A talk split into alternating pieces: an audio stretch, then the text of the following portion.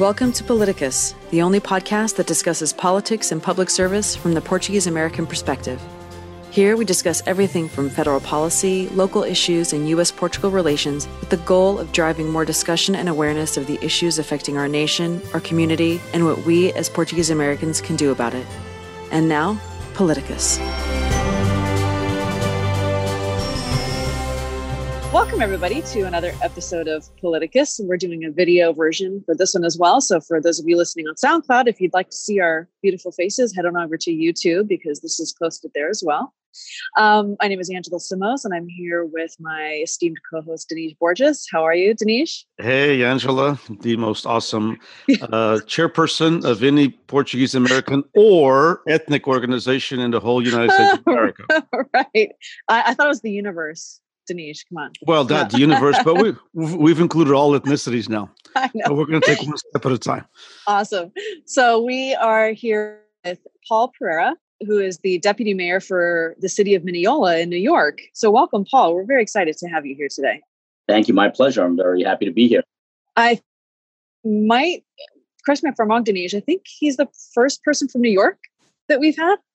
I believe I can't so. remember. I, I mean, bel- we've done quite a few of these, but uh, yeah. So thank you for being the first representative for for New York. I'm so glad. I'm great. I'm hopefully I'm still, You're gonna you're gonna set the precedent for all of the Portuguese Right. Americans in New York State. a lot of pressure, but I will be fine. I'm sure. Oh yeah. So, Paul, why don't we just kick it off with you telling us, you know, a little bit about your background and then how you got into the path of public service and eventually, you know, got to be a deputy mayor. Okay, excellent. Thank you, Angela, and thank you, Denise, for having me. And hello to everyone out there in, in the world and the universe. And I, I concur with Denise that uh, Angela is the best. So uh, again, my name is I'll Paul pay. Pereira. I'll pay you later. later, later. Yeah, the, text in the mail. Um, and I live in Mineola, which is a village in New York State, in the suburban areas of New York City. We're about 30 minutes from uh, Midtown Manhattan uh, in Nassau County. And I've been here since I moved here with my family in 1977. I was born in a small um, in a small village in Portugal uh, called Veiros in the Concelho of Estarreja in the Distrito de Aveiro, which is essentially northern central Portugal on the coast. And I moved here in 1977. Like I said, I was six years old with my family, and I have three older brothers. And I was the only one that had not had any Portuguese schooling in Portugal as I came here right into first grade. So after two years of being here, my parents decided, and at the time, I, I can only imagine now as a parent, it was a difficult decision, but I'm very, very glad for it now. They sent me back to Portugal to live with my godmother for two years. So Oh wow, From- that was that would be difficult as a Yeah. parent for sure. it would, but from 79 to 81, I lived in Portugal. So I learned how to speak and read and write Portuguese. And, and thanks to that, I'm fully fluent today. And, and I thank them for that. Although I know it was difficult. My older Mhm. brothers had had some schooling in Portugal, so they were fine.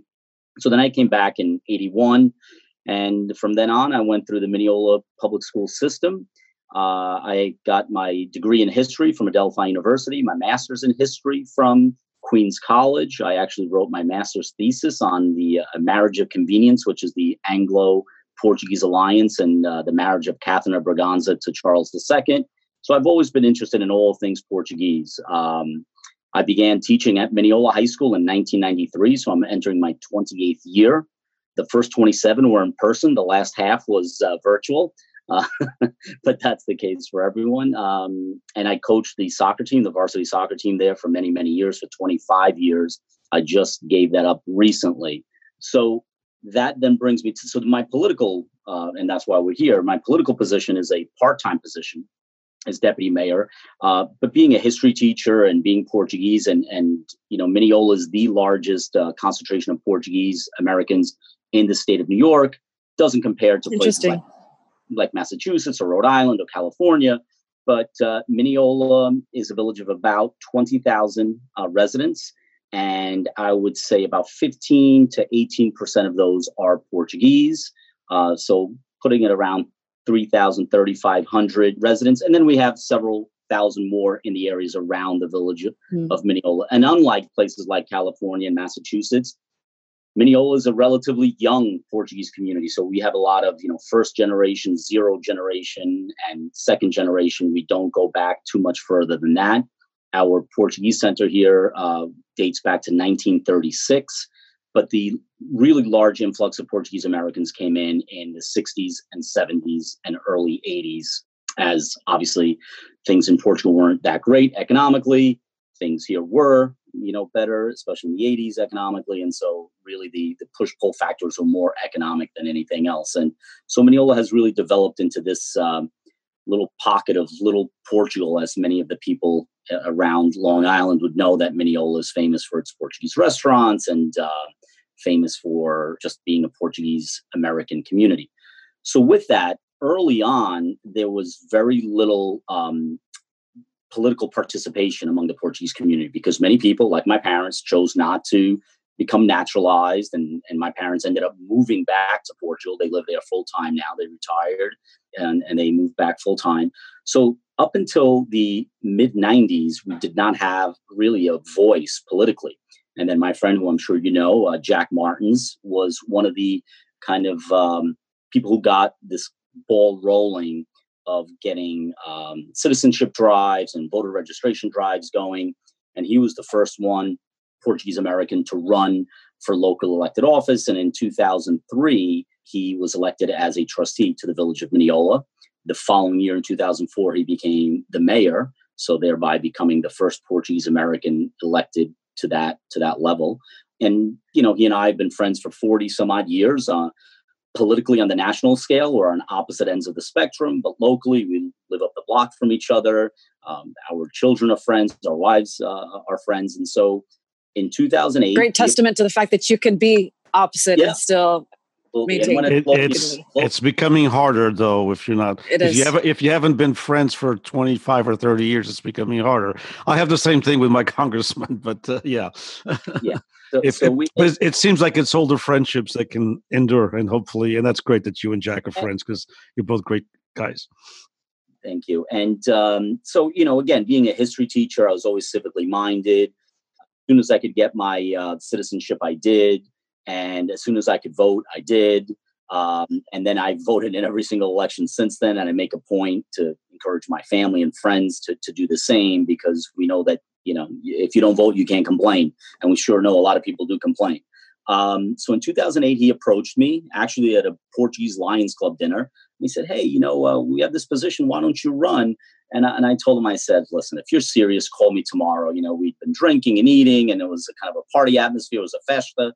And so I'm like, He's just kind of, you know, blowing smoke. And I was kind of hoping he wouldn't call the next day. Uh, but he did call the next day, and, and the rest is history. So I ran and I beat an, uh, an eight-year incumbent at the time uh, who uh, had been in, and, and her wow. husband prior to that had been involved. So it was kind of a big deal. You know, local politics here at least don't get very, um, you know, challenging and animated. People usually run away from running for local office, not towards it. Mm-hmm. Um, but so that was it. So in 2008, I ran, I won. And then at that time, the elections were every two years. Uh, and, and, in 2010, I ran again, uh, that time unopposed, and I won again.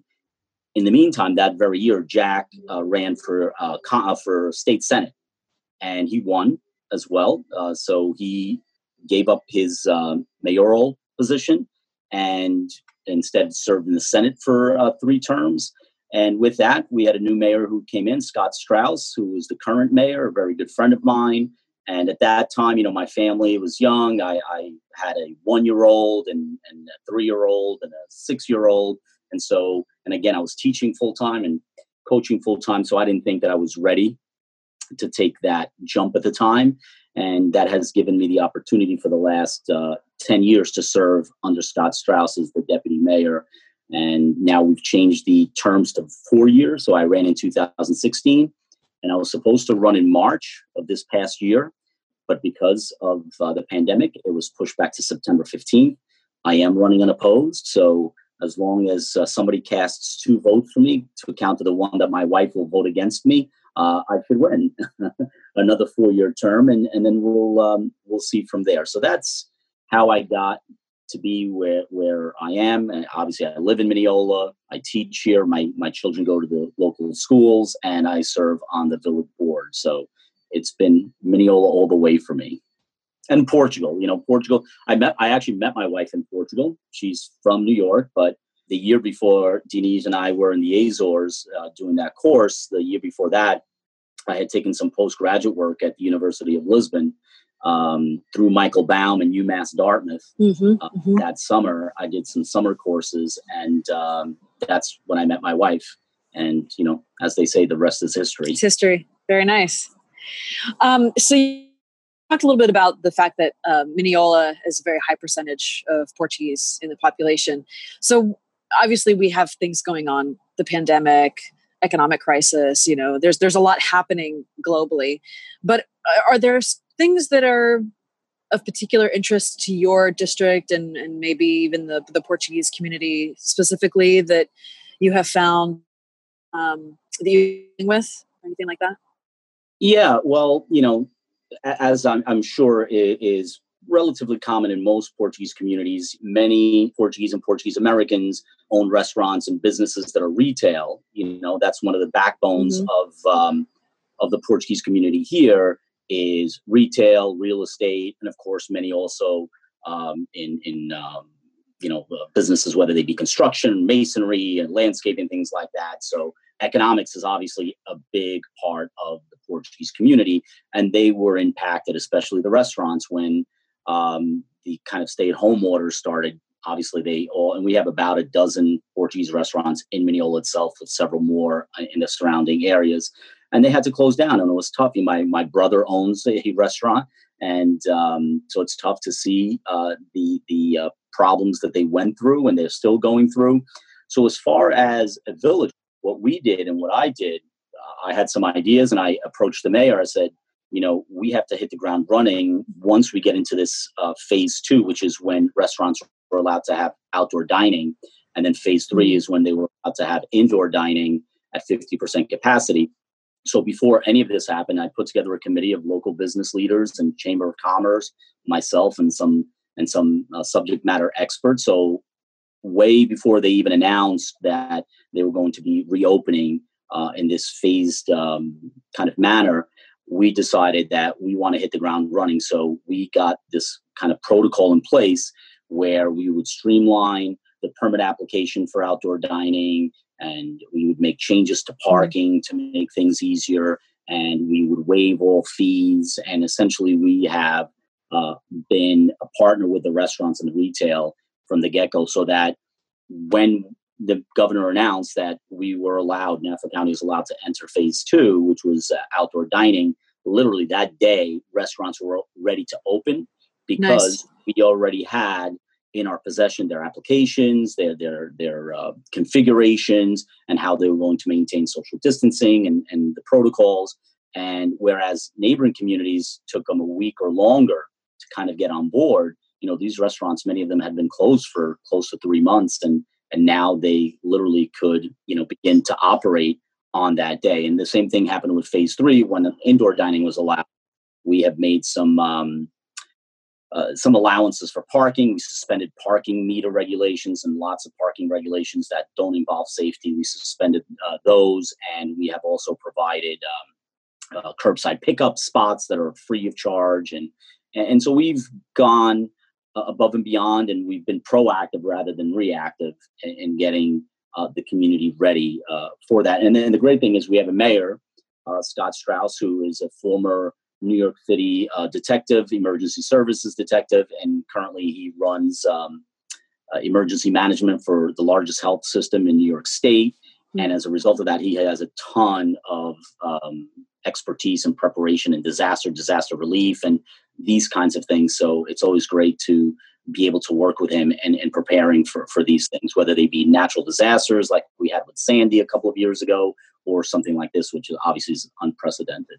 Mm-hmm.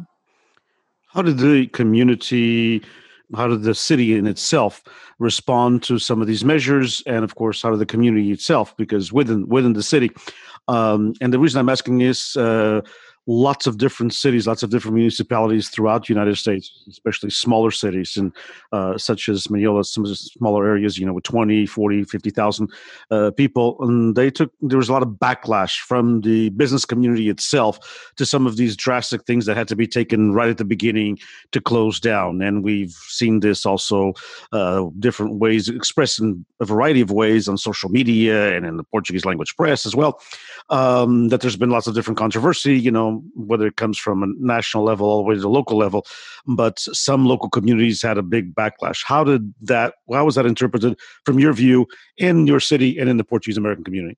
Well, I, I think that that's a great question, and I've seen it too, and I've seen it locally, really one on one. Like as I said, my brother and I have some close friends who are in the restaurant business, and you know, at first they wanted to be good team players like everyone else, and they wanted to do the right thing when they thought it was going to be two weeks or maybe a month, and they could absorb it. And then when you know that turned into six weeks and two months and three months, there was a lot of frustration, and and, and so this was no different. Restaurants and and uh, and proprietors of restaurants uh, essentially saying that we should just open already and, and they become uh, frustrated. But the frustration wasn't really directed at us because they knew that it was the governor that was making these decisions and they knew that it was not the, the locality. And, and the good thing about what I just mentioned before about having this task force and this committee together before any of this happened. It gave them a seat at the table. It gave them a voice. We asked them, what would you like to see? Would you like us to give up municipal parking lots where you could set up tents and seats and all that?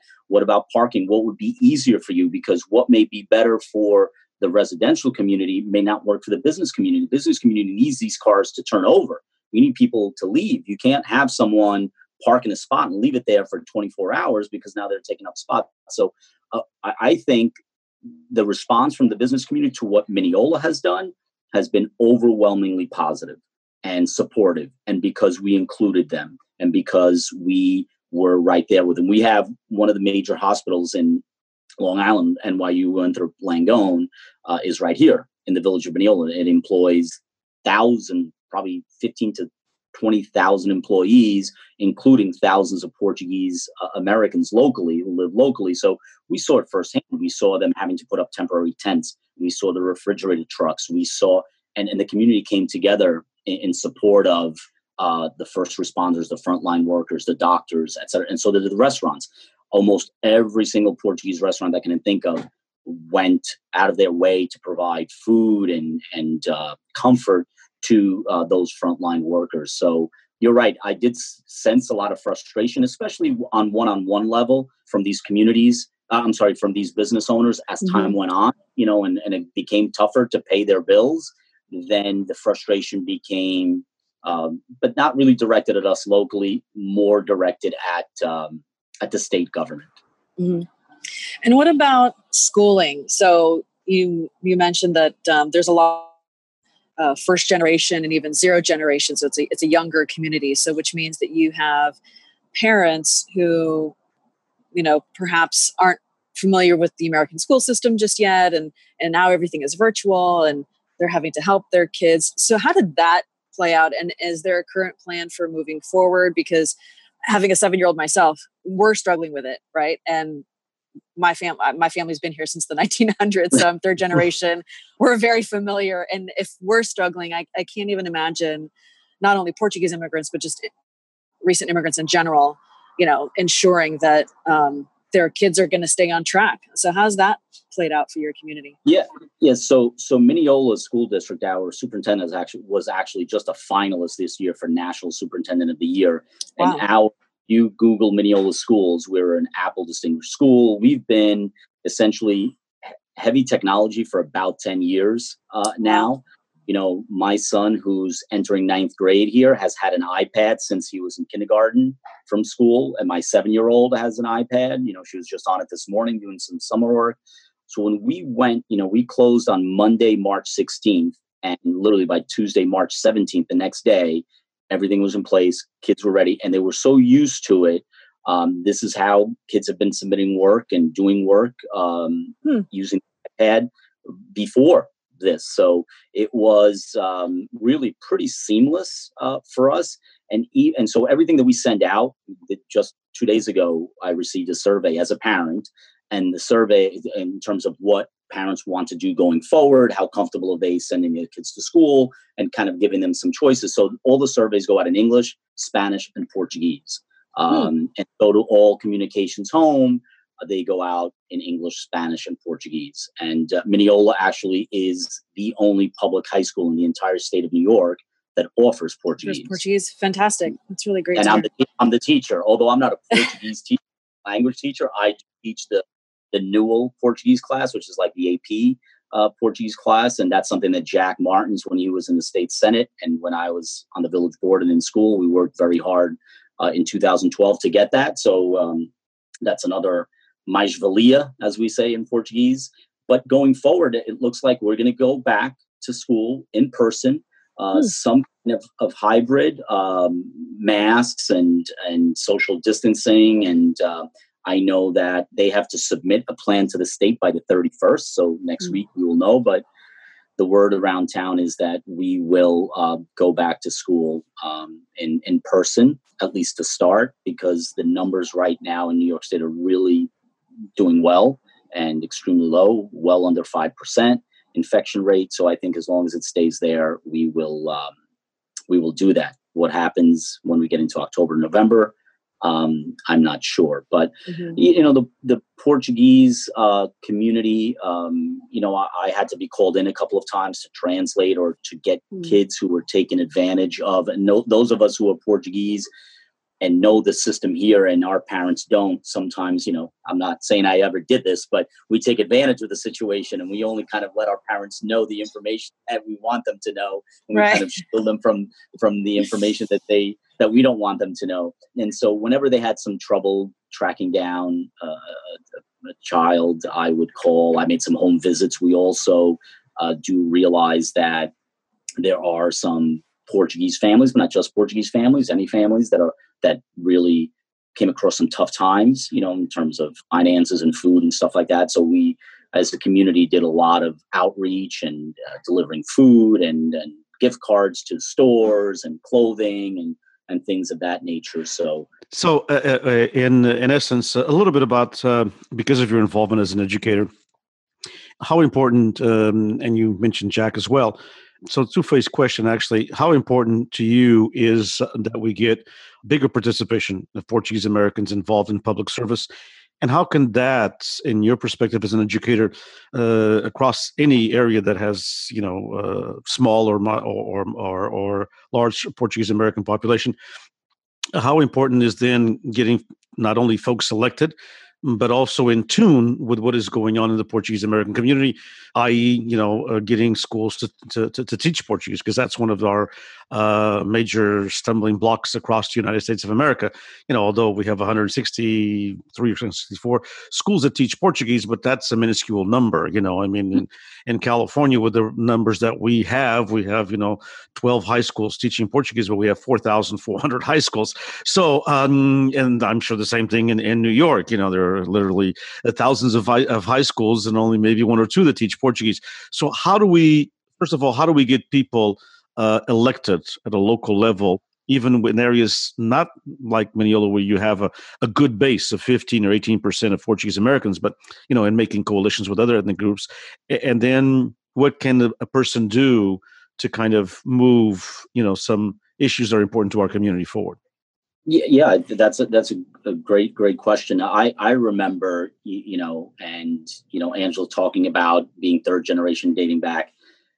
You know, when I came to this country, we were the outsiders here in Mineola. Although we were large in number, we really were seen but not heard. You know, and it took some time. And and when I started teaching in Mineola in 1993, I was the first Portuguese American teacher wow. in the Mineola school district ever. You know, Today, there's probably about 10 of us uh, all together. Uh, we have a, social worker, we have a school psychologist, we have a speech therapist, we have a number of teachers.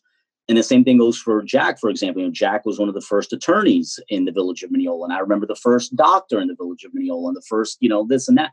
And now, thankfully, we're past that. You know, the firsts are no longer, you know, I've noticed since 1993 teaching to today, you know, I was the exception to the rule, and some of my friends were the exception to the rule. going to college. You know, Portuguese and going to college was really not something that happened in the 70s and 80s, but now it's, you know, we, we had a Portuguese American valedictorian two years ago.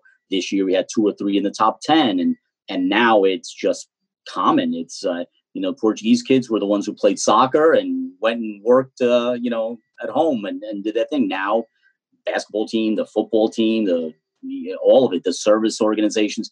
So in, in, in a roundabout way, trying to answer your question is you're right. We can't, even in a community like Mineola, I can't depend only on the Portuguese community to get me elected. I can't run that way.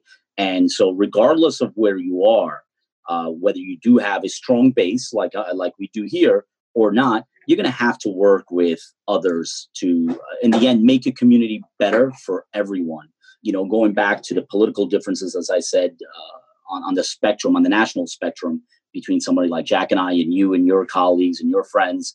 When it comes to local things, it's about plowing snow, picking up garbage, providing, you know, services, keeping the streets clean and safe. And so those are the things that we all want, uh, regardless of uh, our ethnicity. And I, and I think that where the Portuguese community had a lot of power is that we had put our money where our mouth was. We invested in this community. We bought homes and then we beautified those homes. We bought businesses and then we expanded those businesses. We came and we made the community better, more valuable, and certainly more diverse. And I think today, when I run, people don't see me as Portuguese American. People see me as a lifelong Mineola resident uh, who has invested uh, in, in many ways a lot more than others in terms of living here, working here, growing up here. You know, I'm I'm I'm all in. Um, so I think that they they respect that. But obviously, in in in nascent Portuguese communities, I don't know how many there are. You know, uh, I, don't, mm-hmm. I, don't, I don't think there's a large influx coming in now. But obviously, naturalization drives, voter uh, registration drives, participation is important. Um, in communities that are established, I think we need to think outside the box and go beyond that. And, and then there was initially this this uh, idea, especially I think with, with Jack, that if you're Portuguese American and you get elected, then you kind of have to bend over backwards for the Portuguese community, and you have to, you know, always say yes, and you have to fix things, and you have to do it for them, and you know sometimes that can lead you want to talk about losing some friendships that sometimes can lead to some broken friendships but i, I think yeah. that in, in Mineola, we are, are far uh, along enough that, you know, now we have four, at least that I know of, at least four Portuguese American elected officials in the state of New York, which again, as you said, minuscule, tiny. Uh, but four is better than one. Sure. Or, or none. And, and when Jack was the only one, and then it was Jack and I, both of us in Mineola, and now you have uh, Janice Duarte, who's mm-hmm. uh, Mount Vernon, and you have uh, Tony. Um, so you know we're, we're, getting there. We're not quite up to the level of California or uh, or Massachusetts or Rhode Island, but we'll uh, we're working our way. Well, well, I think one of the reasons why is because of what you just said. It's a it's a younger community, and so it takes time to establish these roots. Um, you know, where we were doing a um, naturalization uh, in the 19 you know 60s and 70s you the the uh, Mineola community and lots of communities in New York and New Jersey were doing naturalizations in the 1990s and right. so in the 1990s we didn't have that issue because everybody that came especially because we're such a, strong Azorean community, uh, as you know. Um, uh, uh, and um, and so when we came in the 19 60s and early 70s, that second wave, Angela's immigrations from the early 1900s. Uh, but those that came in after the Capelinhos volcano, as we couple English folks, uh, their number one thing was to become American citizen, and mm-hmm. let's be, let's be cognizant of that. It wasn't because they, you know, they wanted to pay, you know, all respect, although they did, to the Stars and Stripes, was because they wanted to bring their mother and their father and their sister and their mm-hmm. brother, mm-hmm. because the Azores were a very sad and poor place in the 1960s and, and, and early 70s, and so uh, that's kind of the difference. I think I think you'll probably surpass California uh, in in the next few years because. Um, you're doing things today that we were doing, you know, 25 years ago. That's right. Mm-hmm. Yeah, the, yep. the, big difference. But that keeps you a little bit more in touch with Portugal. Uh, I wanted to ask you one quick question. I know Angela wants to ask a couple more questions as well, and we're going to run out of time. But I needed to ask you a little bit about the education because it's a it's uh, you know dear to my heart, uh, Portuguese language education. Uh, and so the your school district or your high school has Portuguese. Are most of the students Portuguese, or is it a wide variety? And I ask that question because here in, in California, when I just retired from teaching high school after all these years, and um, when I started uh, almost three decades ago, we had. Um, about 70% of the students were Portuguese. And when I, you know, 30 years later, only less than 30% of the Portuguese of the students were Portuguese, but we went from 150 students to 450. And so, uh, how is that happening in Mineola right now? Uh, yeah, so, as far as the kids taking Portuguese. Right. So we we have a Portuguese community school, which uh, I right. attended, and I was actually the president of about 20 years ago for a number of years. And my my children uh, attend uh, the Portuguese community school. Julio Dinis is the name Remember. of the school and then we have just the one class at the high school, uh, which is the Newell or Advanced. So we don't okay. have we don't have enough to essentially have a Portuguese one, Portuguese two, Portuguese three. You know, we don't have enough interest because our high school is relatively small. We have a graduating class of about 180. So you figure we have about 800 students total, and we offer Italian, we offer Latin, we offer Spanish, we offer French, we used to offer Japanese, and then you add Portuguese to the mix, you're kind of diluting the pool. But to answer your question, uh, I would say uh, it's about 70% Portuguese and about 30% Brazilian. Okay. Um, and the Brazilian students tend to be stronger because they are even more recent than the Portuguese. So I like the Brazilian students yeah. because they make me look good because then the results on the Newell exam are really um, but so some not that we, we don't have a very large Brazilian uh, population, but the ones that we do have are really zero generation, and many of them speak sure. uh, Portuguese at home.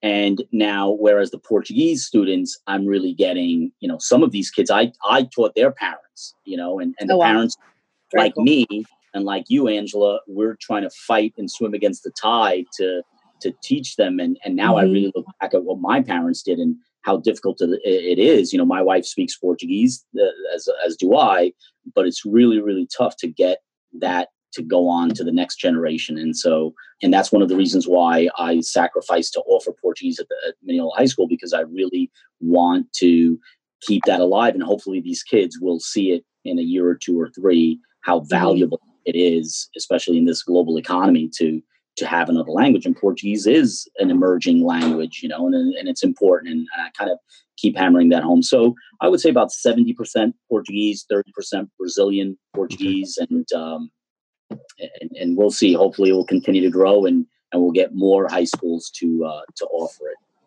Yeah, well, and and I think your is um, just very uh, it's a perfect example of how it requires someone like yourself who's committed to getting it in the school put into work you know it just you don't just send a letter to the to the school board and poof right? It, it takes somebody at the local level really fighting that fight. And and that's a whole other podcast and, and something that we touch on a lot but I, I think again you have you're a great example of that and I, and I think that that's really the last fight um, that I still see that is missing in the Portuguese community here is we have yet, and I and I think we have some great great candidates for it.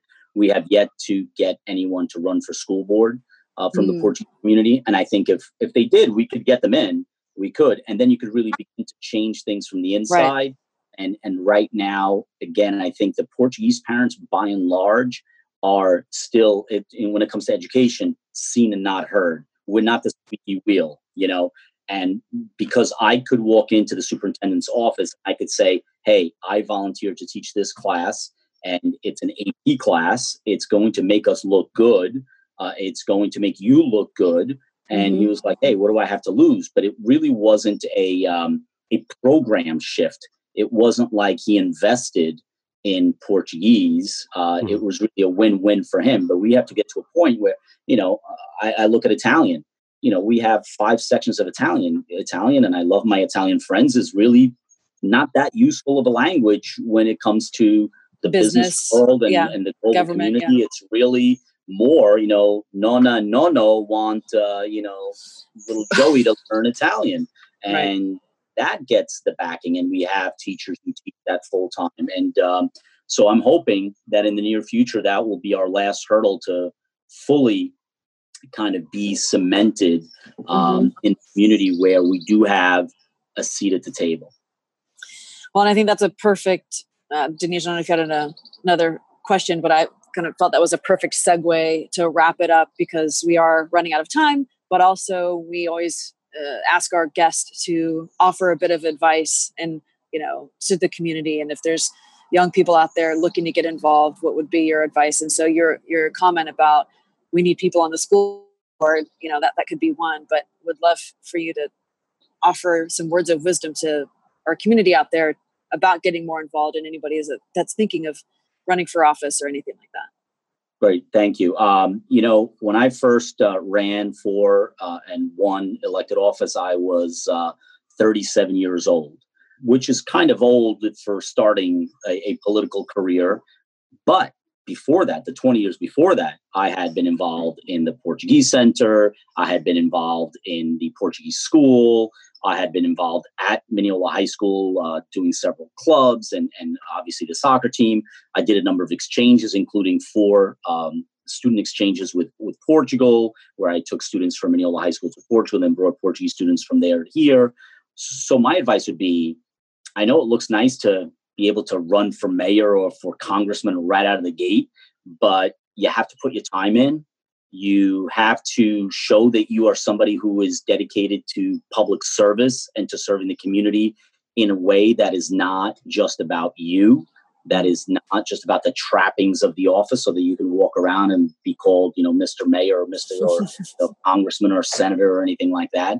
And, and I think that people will see that you have staying power. If you volunteered you know before anybody was paying attention if you put your time in before you were getting you know podcasts you know broadcast across the, the country and and you were getting interviewed and all that then i think people see you know your heart's in the right place and and that you mean it that it's just not a stepping stone and and you're not just trying to kind of pat yourself on the back. So my, my advice to young portuguese american or anybody else would be get involved, get involved early, get involved often, and show us what you're really made of so that we have you have a track record of getting things done. And I'm not talking about resume fillers. I'm not talking about join every single organization that there is so that you can say that you're a member. I'm talking about I want to see you with your, you know, sleeves rolled up and and doing the work. And then, you know, when I ran in 2008, I was an unknown politically, but I had put in so much time in all those other arenas mm-hmm. that when we were going door to door, and then my former students, their parents, my former players, uh, you know, my parents' friends, and they all recognize me, they all remember me, and they remember me as someone of uh, good character and somebody who's honest and somebody who's hardworking and somebody who's dedicated and determined. That all, you know, wasn't easy running against an established uh, incumbent uh, and we worked really hard. But what made it easier was that I had all of that behind me. I had you know all of that uh, resume behind me. So that that would be my advice: is get involved locally. You know the the old saying, "Do what you can with what you have where you are." That I think holds true, and um, you know. Uh, I, I'm I'm an example of that. And here's just a very quick follow up, uh, Angela, if I may. Uh, sure. So, like a 30 second response. And so, when are you running for state office? Uh, I would. I don't think I would run for. State you are running. You are running. I can tell you, you are. So, I just want to know when. Uh, I will. I will say this: that um, after this election to, to, trustee, I certainly uh, am uh, considering um, going for for higher office within the village of Mineola. I think I'm ready. Oh. My family is in a position where where we can. And as you know, Denise, you know, one of the factors that's going to determine a lot of things going forward, obviously, is the census and make Portuguese count. Make sure mm-hmm. that you, uh, you know, fill out your census is the redrawing of the uh, of the district lines. You know, I, I could live across the street and get elected really really easily, and I could live down the block and you know be in a completely different uh, demographic, and and then it's not so easy. So we will see where where the lines fall in 2022, and um, we will see what uh, what opportunities. You know, I'm I'm also getting to the point. Uh, I'm retiring from teaching probably within the next you know five to six years. So uh, then I think we'll have more opportunities to um, to do other things. I, I, I enjoy doing what I'm doing. You know, I really enjoy uh, teaching. Of course, it's my passion and history, but the local government part is very very fulfilling and it's satisfying and it's and it's worthwhile and uh, I, have enjoyed it thoroughly well the portuguese american community needs you at the state level so think about that yeah Thanks. And we in, uh, in, in, Albany, right? Where's where's the? Yeah, where's, that's Albany. Uh, yeah, yeah. So we need you up there with the governor in Albany, okay? Right. Uh, and we forgot to mention, yes, that that Paul, you are one of our Portuguese count captains and had been doing a, a, fantastic job. So thank you for your efforts on that as well. And uh, some fantastic advice. Oh, look at that. He's got this right here. Very nice. Um, and fantastic advice that you offered our, our listeners. So hopefully that fell onto receptive ears and we have inspired or you have inspired um, some folks to consider uh, you know getting involved getting more involved or or throwing their hat in the ring at any level um, and so thank you um, and if anyone thank you for your time read, today. Any, thank you, thank you to you, um, Angela and, and Denise, and great seeing you again, Denise. Um, Pleasure. If anyone has any questions or wants to reach out to me, they can obviously find me on Facebook. They can find me on Palcus as well in the directory, mm-hmm. and uh, I'll be glad to answer any questions or to, you know, point anybody uh, in the right direction. And it'd be my pleasure. And thank you for doing this, and thank you for doing all that you do. I really enjoy it from uh, a little corner of the world here. You're welcome. Yeah, no, it's a. Uh, as you mentioned, uh, f- fulfilling on your end to be uh, serving in a public service capacity. It's fulfilling for us to, to do the work that Palcus does. So, so thank you uh, again, Paul. Thank you, Denise, as always. Thank you. thank you all to our listeners and our viewers those of you who watched us on YouTube today. Um, if you have not hit subscribe to either our YouTube channel or our uh, Paliticus podcast on SoundCloud or iTunes or wherever you listen to podcasts, please do so now and share this with friends and family so that we are expanding the conversation and getting more people involved and encouraging more of our young people to get it involved civically and run for office and if you do have a few minutes to write us a review on itunes that will help more people find this this podcast and with that, we're going to wrap it and say, have a great rest of your day, everybody. Stay safe. Thank Take you. Bye-bye. Bye-bye. Bye. Thank you for listening to Paliticus, the official podcast of PALCUS, the Portuguese American Leadership Council of the United States. PALCUS is the premier national organization representing the interests of the Portuguese American community at large. To learn more about PALCUS and how to become a member or to make a donation, visit www.palcus.org. To submit feedback or suggestions about the podcast, email us at palcus at palcus.org. The views and opinions expressed by the hosts and guests of the show are not endorsed by Palcus. Paliticus is made possible through the support of the Luso American Development Foundation.